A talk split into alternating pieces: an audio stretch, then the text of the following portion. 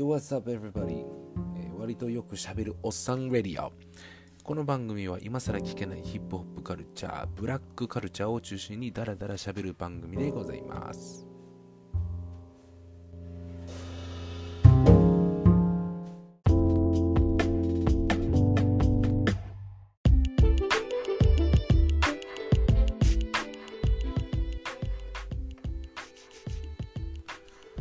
はい、皆様、こんにちは、こんばんは、おはようございます。ということでございまして、えーよく喋るおっさんレディオのスタートでございますけれども、えー本日もですね、えー前回やりました、えサンプリング特集、US 版サンプリング特集、トラックのサンプリング特集の後編ということでおしゃべりさせていただければと思いますので、え楽しんでいってください。はい。ということでですね、もう話し始めると長いので、え今回はさっくりとご説明をさせていただければと思います。というところで、まず1曲目でございますが、えー、ビースティーボーイズですね。こちらのシュワショットっていう曲になります。サンプリングソースがジェレミー・ステイグのハウリング・ジュリーっていう曲ですね。うん。でですね、えービースティーボーイズはもうね、え白人の代表格な、えラッパーのクルーでございますけれども、このアーティストはもちろん僕もね、えー非常に好きなアーティストでございますが、えー白人アーティストとして、えー以後ですね、紹介しようと思っているので、詳細はちょっと省きますということで、まあ、全体的にあのパンチの効いたラップが、一世を風靡しておりました、こちらのクルーでございます。まあ、西側のクルーなんですけれども、うん。こちらのね、えーシュアショットの、えーフルートの強いトラックが印象的なんですけれども、元ネタが、えーもうね、激烈ジャズフルート奏者者の、激烈ジャズフルート奏者のですね、うん、噛みました、えージェレミー・ステイグ氏ですね。うん。その中のハウリング・ジュディっていうこの曲をチョイスされたということでございましたが、うん。ちなみになんですけれども、これ確か他のアーティストも、えーこのハウリング・ジュディをサンプリングしておりまして、えー忘れてしまってるんですよね。っていうところで、えー多分、スターティックセレクターが、えサンプリングしてたと思います。え忘れてしまったので、またちょっと掘り直さなきゃいけないので、うん。分かったらまたっていうところで機会があればさあの紹介します。はい、えー続きましてですね、ビースティーボーイズでございます。さらにこちら、フューチャリングで Q-Tip。もう、ビースティーボーイズと Q-Tip の、うん、もう、なんていうんですか、カップリングで、どの曲かあ想像できた方もいると思うんですけれども、曲名が Get It Together ですね。Get It Together。はい。えーそして元ネタに関しましては DJ チャーリー・ロックの、えー Horse with No Name でございます。うん。まあ、b ボーイのための曲でおなじみでございますので、この2曲とも持ってる DJ っていうのは結構多いかと思うんですけれども、うん。このですね、Get It Together、チャーリー・ロックのトラックをサンプリングしたのは Beastie Boys という形でございますというような感じです。うん、まあね、ブレイクダンスでもヒップホップでも何でも死ぬほど踊ってきた曲ですね。いつ聴いても飽きないパンチの強い曲なんですけれども、うん。もう本当にね、いい曲でございます。うん。で、サンプリングチョイスも絶妙でございまして、なおかつトライブコールドクエストの Q-Tip も参加しているという超豪華な仕様でございます。うん。えビースティーボーイズの曲としても代表的な曲の一つでもあるし、うん。で、Q-Tip の最後のですね、えー、Phone is ringing, oh my god っていうフレーズがもうびっちり痺れる一曲だなということで、えー紹介をさせてもらいました。ビースティーボーイズ featuring Q-Tip Get It Together でした。うん。えーそして続きます、えーマイケル・ジャクソンでございます。まさかのマイケル・ジャクソンが参加してきたということでございまして、えー曲名の方が Place with No Name。うんまあ、このあの Place with No Name っていう題名で、あんって思った方いると思うんですが、これも実はサンプリングソースが Horse with No Name なんですね。うん、ただ、チャーリー・ロックではなくて、アメリカっていうアーティストでございます。うんまあ、曲とかあのメロディーだったりとかそのトラックトラックじゃないわ歌詞自体もそのアメリカのホースビズのネームから取ってるところがあったので、まああのーリリックメロディーのサンプリング特集の方で別でまた紹介しようと思ったんですけれどもトラックというかいろいろ総合的にサンプリングだったのでこっちの方で紹介させていただきたいと思います。うんで、もともとのそのチャーリー・ロックのやつも、アメリカっていうイギリス出身のアーティストのこの曲をサンプリングしております。いいですか？わかりにくいですか？もう一回言いますよ。アメリカっていうイギリス出身のアーティストです。うん。で、この曲をサンプリングしておりますということで、え非常にですね、まあ、あの、ほんわかした曲なんですけれども、まあマイケルがサンプリングするとですね、また味わいが深い感じになってきます。うん。で、まあ、曲の中でですね、サビで僕を名前のない場所へ連れてってっていうようなフレーズがあるんですけれども、うん。まあ、モームスよろしくサルティンバンクへ連れてって的なノリでございますが、非常にね、そのマイケルの曲、えー、Place with No Name の曲なんですけれども、えー非常に不思議なリリックの不思議な内容でございますので、その辺の曲もね、マイケルの曲としてはちょっとマイナーな曲ではございますが、ぜひぜひ聴いてもらいたいなと思っております。うん。えー、続きまして、アリシア・キーズでございます。Brand New Me Part 2ですね。ブランドミーパート2ですね。えー、元ネタが、えー、クリスタルウォーターのジプシーウーマンでございます。うん、なんとまあジプシーウーマンがサンプリングされましたということで、もうスーパーハウスミュージックで超有名で名高いクリスタルウォーターのジプシーウーマンですね。うん。まあ PV 自体も あのジプシーウーマンの PV 自体もカリーフがなんとダンサーとして参加しているというところでそういった面で見てもダンサーとしてはかなりテンションの上がる、えー、曲なんじゃないかと思っております。まあ、あのオールドスクール好きといいますか、あの給付好きな DJ とかやったらね、あのヒップホップのパーティーとかでもこの曲をね、差し込んでくる方もいらっしゃるんです。まあ、特に僕が一番印象的だったのは DJ ジャジージェフですね。フレッシュプリンスのバック DJ でございます。えー、そちらのジャジージェフが、えー、ミックス CD でこれを合間に挟んでくる、まあなんとも絶妙なミックスがめちゃめちゃテンション上がったんですけれども、まあそんな感じでね、えー、どういった箱でもね、えーまあ、挟まってくることが多い曲ではございますということでございます。で、これをきれいに取り込んだのがアリシア・キーズ。で、ララリーラリーラウっていうね、あの、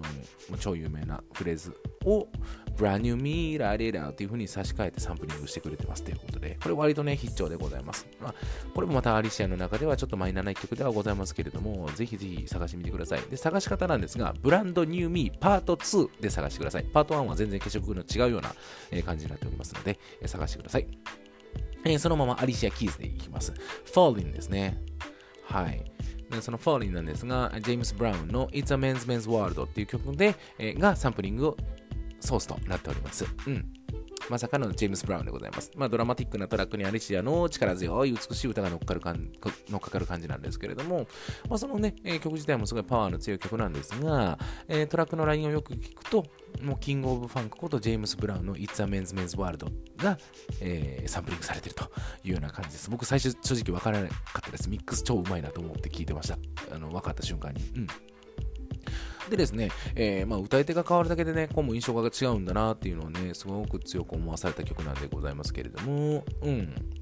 まあ、ちなみにこのジェームズ・ブラウンの It's a Men's Men's World ですね、えっ、ー、と、J. ディラえー、ですね、えっ、と、シカゴじゃないや、デトロイトのトラックメーカーの J. ディラですね。こちらも、うん、Rumble in the Jungle って曲でリミックスで参加しております。元ネタの、元の方の Rumble in the Jungle はまた別な感じなんですけれども、それを J. ディラがトラック提供してリミックスに参加して、えー、作り上げてますということで、この It's a Man's Man's World をもろに使ってます。で、えー、この Rumble in the Jungle のこの曲の時に参加したアーティストが、フージーズ、えー、Q-Tip、バスタライムズの超豪華メンバーで参加している曲なんで、これも含めてぜひぜひ聴いてもらいたいなと思っておりますので、よろしくお願いいたします。はい。続きまして、え曲名つながり、マイヤのフォーレンでございます。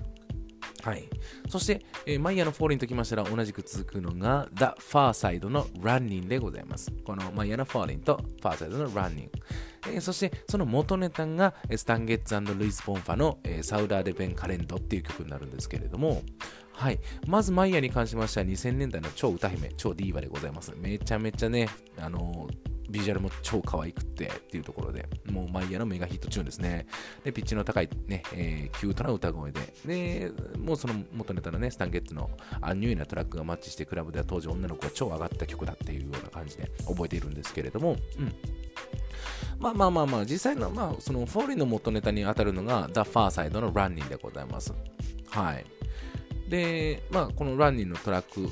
まあ、2つの大元がそのサウダーでベン・カレントって曲になるんですけれども、まあ、スタンゲッツで検索してもらったら出てくると思います。うん。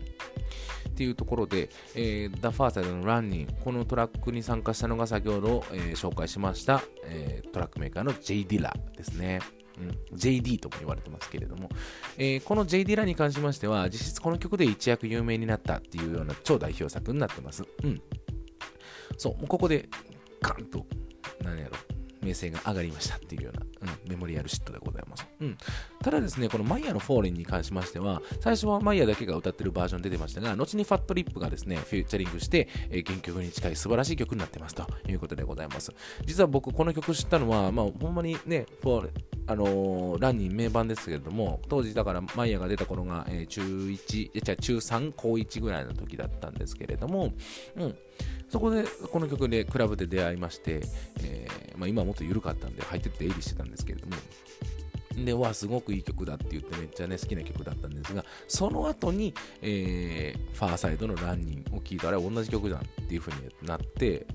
で、あんまり聞き分けができてなかったんですね。その時耳超えてなかったし、サンプリングっていう文化も全然知らなかったので、っていうところが始まりで、ファーサイドのランニングを、えー、知りまして、で、えー、その後に、え、スタンゲッツの、あの、原曲を知ったというような感じになっておりますっていうような感じでね、まあ、懐かしい青春時代の曲でございました。甘酸っぱい青春時代の曲でございました。うん。まあ、このスタンゲッツの元ネタの方なんですけれども、えー、めっちゃボサノバです。うん。で、元々の曲聴いてても全くイメージが違うんですけれども、よーく聴いてると、えー、聞き覚えのある旋律が流れてくるんで、えー、ものすごいです。なんかもうめっちゃ感動しました。っていうところで、えー、ぜひともですね、この元ネタ、えー、チェックしていただければと思いますので、よろしくお願いいたします。さあ、続きます。グループホームですね。グループホームの Living Proof って曲ですね。はい。これ元ネタがラムジー・ルイズの、えー、カレッジですね。っていう曲です。カレッジって曲です。そして、ウータンクランのクリームがサンプリングされているということでございます。まあ、これも後で説明しますね。というところで、まずはこのね、えー、グループホームでございますが、まあ、スーパースターとかがね、僕、そっちの方が好きだというか、うん、もうめっちゃ揺れて聴けるんで、そっちの方が好きなんですけれども、まあ、同じアルバムに入ってるんですけども、うん。ということで、えー、このね、えー、グループホーム、ギャングスターファウンデーションっていうですね、えー、まあ、ギャングスターがこう抱えるクルーがありまして、で、その一員として、えー、DJ プリモ、プレミアですね。DJ プレミアのプロデュースを受けて動いてきたクルーの一つですね。うん。まあ一番有名なクルーなんじゃないかな、その中で言えば。で、えー、まあこれの、これリビンプルーフってアルバムなんですけれども、これに関してはもうほんまに DJ プリモのあのベストワークって言われるぐらい超有名な一枚なんですよ。うん。でですね、まあ、この曲も含めて名盤が非常に多く、で、まあ、幾多の現場やミックス CD で聴いてきたことがあるぐらい、流れる曲が多いぐらい名曲でございます。うん。って感じですね。で、ラムジー・ルイスのカレッジに関しましては、もう本当に一部分だけサンプリングしてチョップされてるっていうところなんで、もうこれに関してはもうめっちゃ耳をね、こう澄まして聞いてくださいとしか言えないんですが、これ見つけたらもう本当に鳥肌立ちます。うん。っていうところでございます。で、えー、まあ、ウータンクライのクリームですね、この代表曲ですよね、っていうところで、サンプリングされてるのが、あの、サビのところのフレーズなんですね。これが Leave it up to me what I,、uh, leave it up to me what I be living proof っていう部分を、えー、サビにサンプリングして、で、えー、使ってるということでございます。なんで、例えば、まあ、一時流行ったんが、DJ が先にクリームを流してて、で、その、Leave it up to me what I be living proof っていうところがかかった瞬間に、えー、グループホームの Living Proof がカットインされるっていう王道のミックスっていうのがめっちゃ流行ったんですね。うん。誰が始めたんかはわかんないんですけど、でも本当にどこのクラブでもって言い方はちょっとおかしいか。でもやってる DJ はすごく多かった。なんでクリームかかると次に来る曲はその曲かなって結構思いながら聴いてて違う曲かかるとちゃうねんって思ったりすることも多かったんですけれども、っていうぐらいですね、有名なつなぎ、そして元ネタつながりということで紹介させていただきましたということでございます。うん。で、そのままウータンクランのクリームいきましょう。うん。で元ネタがですね、じゃ、じゃ、じゃじゃねえよ。ザ・キャラメルズのですね、As Long as I've Got You っていう曲ですね。As Long as I've Got You。うん。あのですね、まあ、有名なのはもうピアノのループですね。であのがすごい有名ですよね。で、あれのサンプリングソースになっておりますということで、で、さらにウータンクラブといえば、絶対にクリームって出てくる、出てくる曲ですよね。もう外しちゃいけない曲ですよね。クリームね、えー、まあ、CREAM で、ドットでずっと、あのー、こう、なんていうんですか、切られてるんですけれども、これが Cash Rules Everything Around Me の頭文字を取り出してクリームですね。金金が俺らの周りを支配しているとかなんとかっていう感じです。うん。だから、あの、フックでこれこのまま使われてるんで、絶対覚えてみんな歌ってくださいっていうぐらいです。Cash Rules Everything Around Me ですね。うん。で、まあ、なんかまあ、いろんな和訳サイトとかで、まあ、金が俺らの周りを支配してるっていう風に曲が書いてるんですが、本人はなんかまあ、ちょっと違ったニュアンスでクリームって書いてるらしくってっていうのもありますんで、まあ、そんな感じで覚えとってもらったら、まあ、ちょっと詳しいんじゃねえかっていう風に思われるので、うん、ぜひ、えー、まあ、覚えておいてくださいということで、元ネタが As Long as I've Got You っていう曲でございます。かなりゆったりした曲なんですが、もう、ドア頭からサンプリングされてるような感じなんで、もうこの辺はぜひとも聴いていただければと思います。で、もう曲自体もすごくあのゆったりとして聴きやすい曲なんで、うん。もうすごくいい曲なんで、ぜひ聴いてもらいたいです。で、やっぱり元ネタ使ってくる DJ とかっていうのは、やっぱりこの As Long As I've Got You からのクリームって絶対につなげてくるような、あ外さないようなセットになってくると思うんで、必ず覚えておいてください。テスト出ます。続きます。MF Doom ですね。メタルフェイス Doom ですね。この方のレイド。うん。が、えー、オズマ、えーオズオズマーリミートの、オズマーリミートフォフォルマの、えー、アメリカラティーノですね。噛んだ、噛みまくった。で、これがですね、まあ、ゴリゴリのトラックで印象的な、まあ、MF ドゥームなんですけれども、うんまあ、この人も今度絶対特集しておかなきゃいけないですね。MF ドゥーム自体はですね、まあ、リスナーの指示というよりかは、その業界の失礼しました。マイクが落ちました。業界のですね、あのー、支持が非常に大きくて、そこから有名になったっていうような、ものすごい人なんですけれども、うんまあ、これもですね、まあ、ハードな曲が多い中、割とあっさりした、まあ、感じの曲となっております。聴きやすいですね、MF ルームの中では。うんっていうところです。うん。で、元ネタがですね、アメリカラティーノ、もうラテン色バッチバチの曲なんですけれども、うん。非常に軽快で陽気な曲なんで、うん、ぜひとも聴いてほしいです。MV も実はあって、まあ、車がダーッと走ってるだけの MV なんですけれども、ぜひね、あの、聴いてほしいです。サンプリングソースとしてもすごい有名な曲なんで、チェックをよろしくお願いいたします。はい。続きます。まあ、これもまた紹介しなあかんですよねっていうところで、ドクター・ドレイですね。ドクター・ドレイの The Next Episode。もう、ここは絶対誰でも知ってますよねっていう感じです。はい。で、これ元ネタがデイビッド・アックスロードの The Edge、The Edge ですね。英語の説明、あの、なんや、英語の発音でいくと The Edge でございます。これね、どれの名盤、超名盤2001、2001っていうね、アルバムからこの曲でございます。真っ黒のジャケットにマリファナのマークついてるだけのあれです。で、未だにね、チャラ箱ですら EDM バージョンがかかる、この曲でございますけれども、参加してるアーティストが、えー、ラッパーとして超有名なスヌープドッグ、そしていとこのネイトドッグが入っての超名曲でございます。うん。で、元ネタは、デイビッド・アクセルロッドのザ・エッジ。はい。で、まあ、もともとね、この元ネタの説明なんですけれども、え、作曲者のデイビッドなんですが、まあ、サンプリングが本当に嫌いだったらしいんです。うん、もう超否定派なんですけれども、でしかも、もうそれまでね、いろいろこうライブをずっとしてるわけですが、えー、この人ね、まあ、資金的にちょっと、あの自腹を切らなければいけないほど切羽を詰まって、切羽詰まっていて、でもそれでもライブを頑張ってしてたんですよ。うん。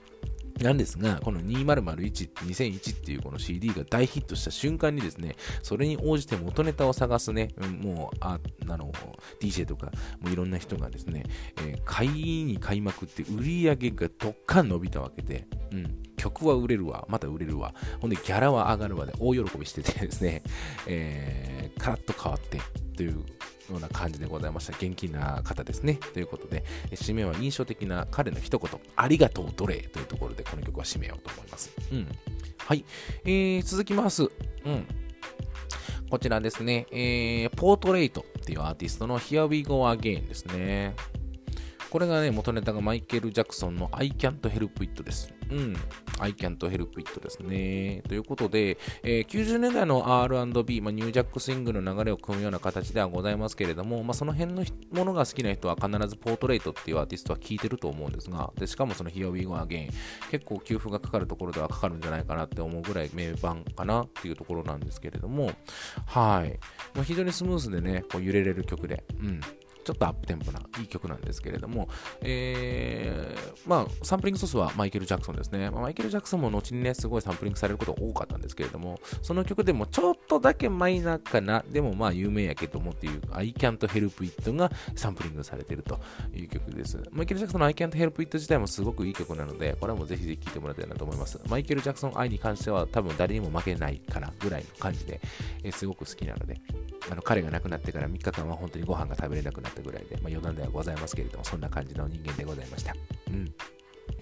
はい。なので、ぜひぜひ聞いてみてください。ポートレートの Here We Go Again とマイケル・ジャクソンの I Can't Help It でございました。続きます。そして、え、最後にしとこうかな。この辺で締めとかないとずっと長くいきます。マライア・キャリーです。はい。のファンタジーですね。ファンタジーって曲ですね。うん。そしてそのサンプリングソースがトムトムクラブのジーニアス・オブ・ラブって曲なんですけれども、うん。まあ、昔のポップス好きな人やったらね、トムトムクラブってすごく有名な曲なんで、もうそのしかもそのジーニアス・オブ・ラブなんてね、CM にもね、使われてたし、あのー、聞いたことある人が多いかと思います。それをサンプリングしたのがマライア・キャリーのファンタジーでございます。うん。まあ、90年代ぐらいから、初頭から、えー、今現在に至るまですごくいろんなフューチャリングやもうソロアルバム出しまくってですね、もうすごく売れてるアーティストなんですけれども、うん、当時はめっちゃ可愛かったっすねっていうところで、まあ、今もね、まあ、こう、なんていうんですか、妖艶な感じで、またちょっとガラッと印象変わりますけれども、うん。まあ、この話に戻りますけれども、トラックはもうそのまま使ってですね、わかりやすい、すごくポップでキュートな曲に仕上がってますというような感じです。マライア・キャリーのみのバージョンはもちろんなんですが、なんとこの後にですね、異色な人が、というか不穏分子がフューチャリングしてきますっていうところで、えクリームでも紹介したウータン・クランからオールダーティー・バスタードが謎にフューチャーされたという曲でございます。うん。ミックス CD とか現場で聞くのは、その、マライア単体のファンタジーじゃなくて、フューチャリングのオールダーティバスタードが入ったバージョンの方がよく聞くかなと思うので、そっちの方が有名かなと思うんですけれども、ねえ、もう、異端児中の異端児ですからね。まあ、ただ、この曲のフューチャリングの ODB に関しましては、あの、自分の曲のね、ブルックリンズーだったりとか、あとはバスターとフューチャリングした I Know What You Want とか、まあ、いろんな曲あるんですけども、もう、それに比べるとだいぶソフトにフューチャリングしてるかなと。あまあさすがにあいつも合わせたんだろうなと思いながら、えーちゃんと聴ける曲になっておりますので、えー、ぜひともチェックしてもらえればなと思います。ということで、えー、こんな感じで、えー、トラックサンプリング集っていうのを一旦終了しようかなと思っております。まだまだ紹介したい曲はごまんとあるんですが、喋り出したら、えこれパート10とかまで行きかねないので、え一旦ここで終了しようかなと思っております。まあ、俺の中でのメジャーソングっていうところなんで、知らんはそんなんみたいな多いと思うんですけれども、まあ、とりあえず、あの、まあ、聞いてみてっていうところで、まあ、どれもいい曲っていう自信はあるるんで、まあ、俺が作ったわけじゃないけどっていうところなんで、ぜひぜひ聞いてみてください。ということで、次回は、えー、まだまだ続きます。サンプリング。次はリリック、メロディーのサンプリング集の前編後編ということでございますので はい、どんどん置いていきたいと思いますので、えー、皆様ね、楽しみにお待ちいただければと思います。ということで皆様またよろしくお願いします。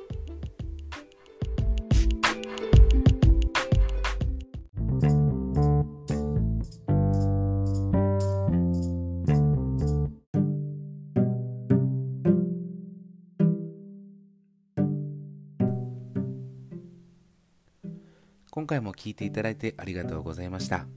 気に入ってもらえたら登録、フォロー、いいねしてもらえると非常に嬉しいです。ネット上でもコートでも好きそうな人がいたらぜひともシェアしてください。次回もよろしくお願いいたします。ウミンチでした。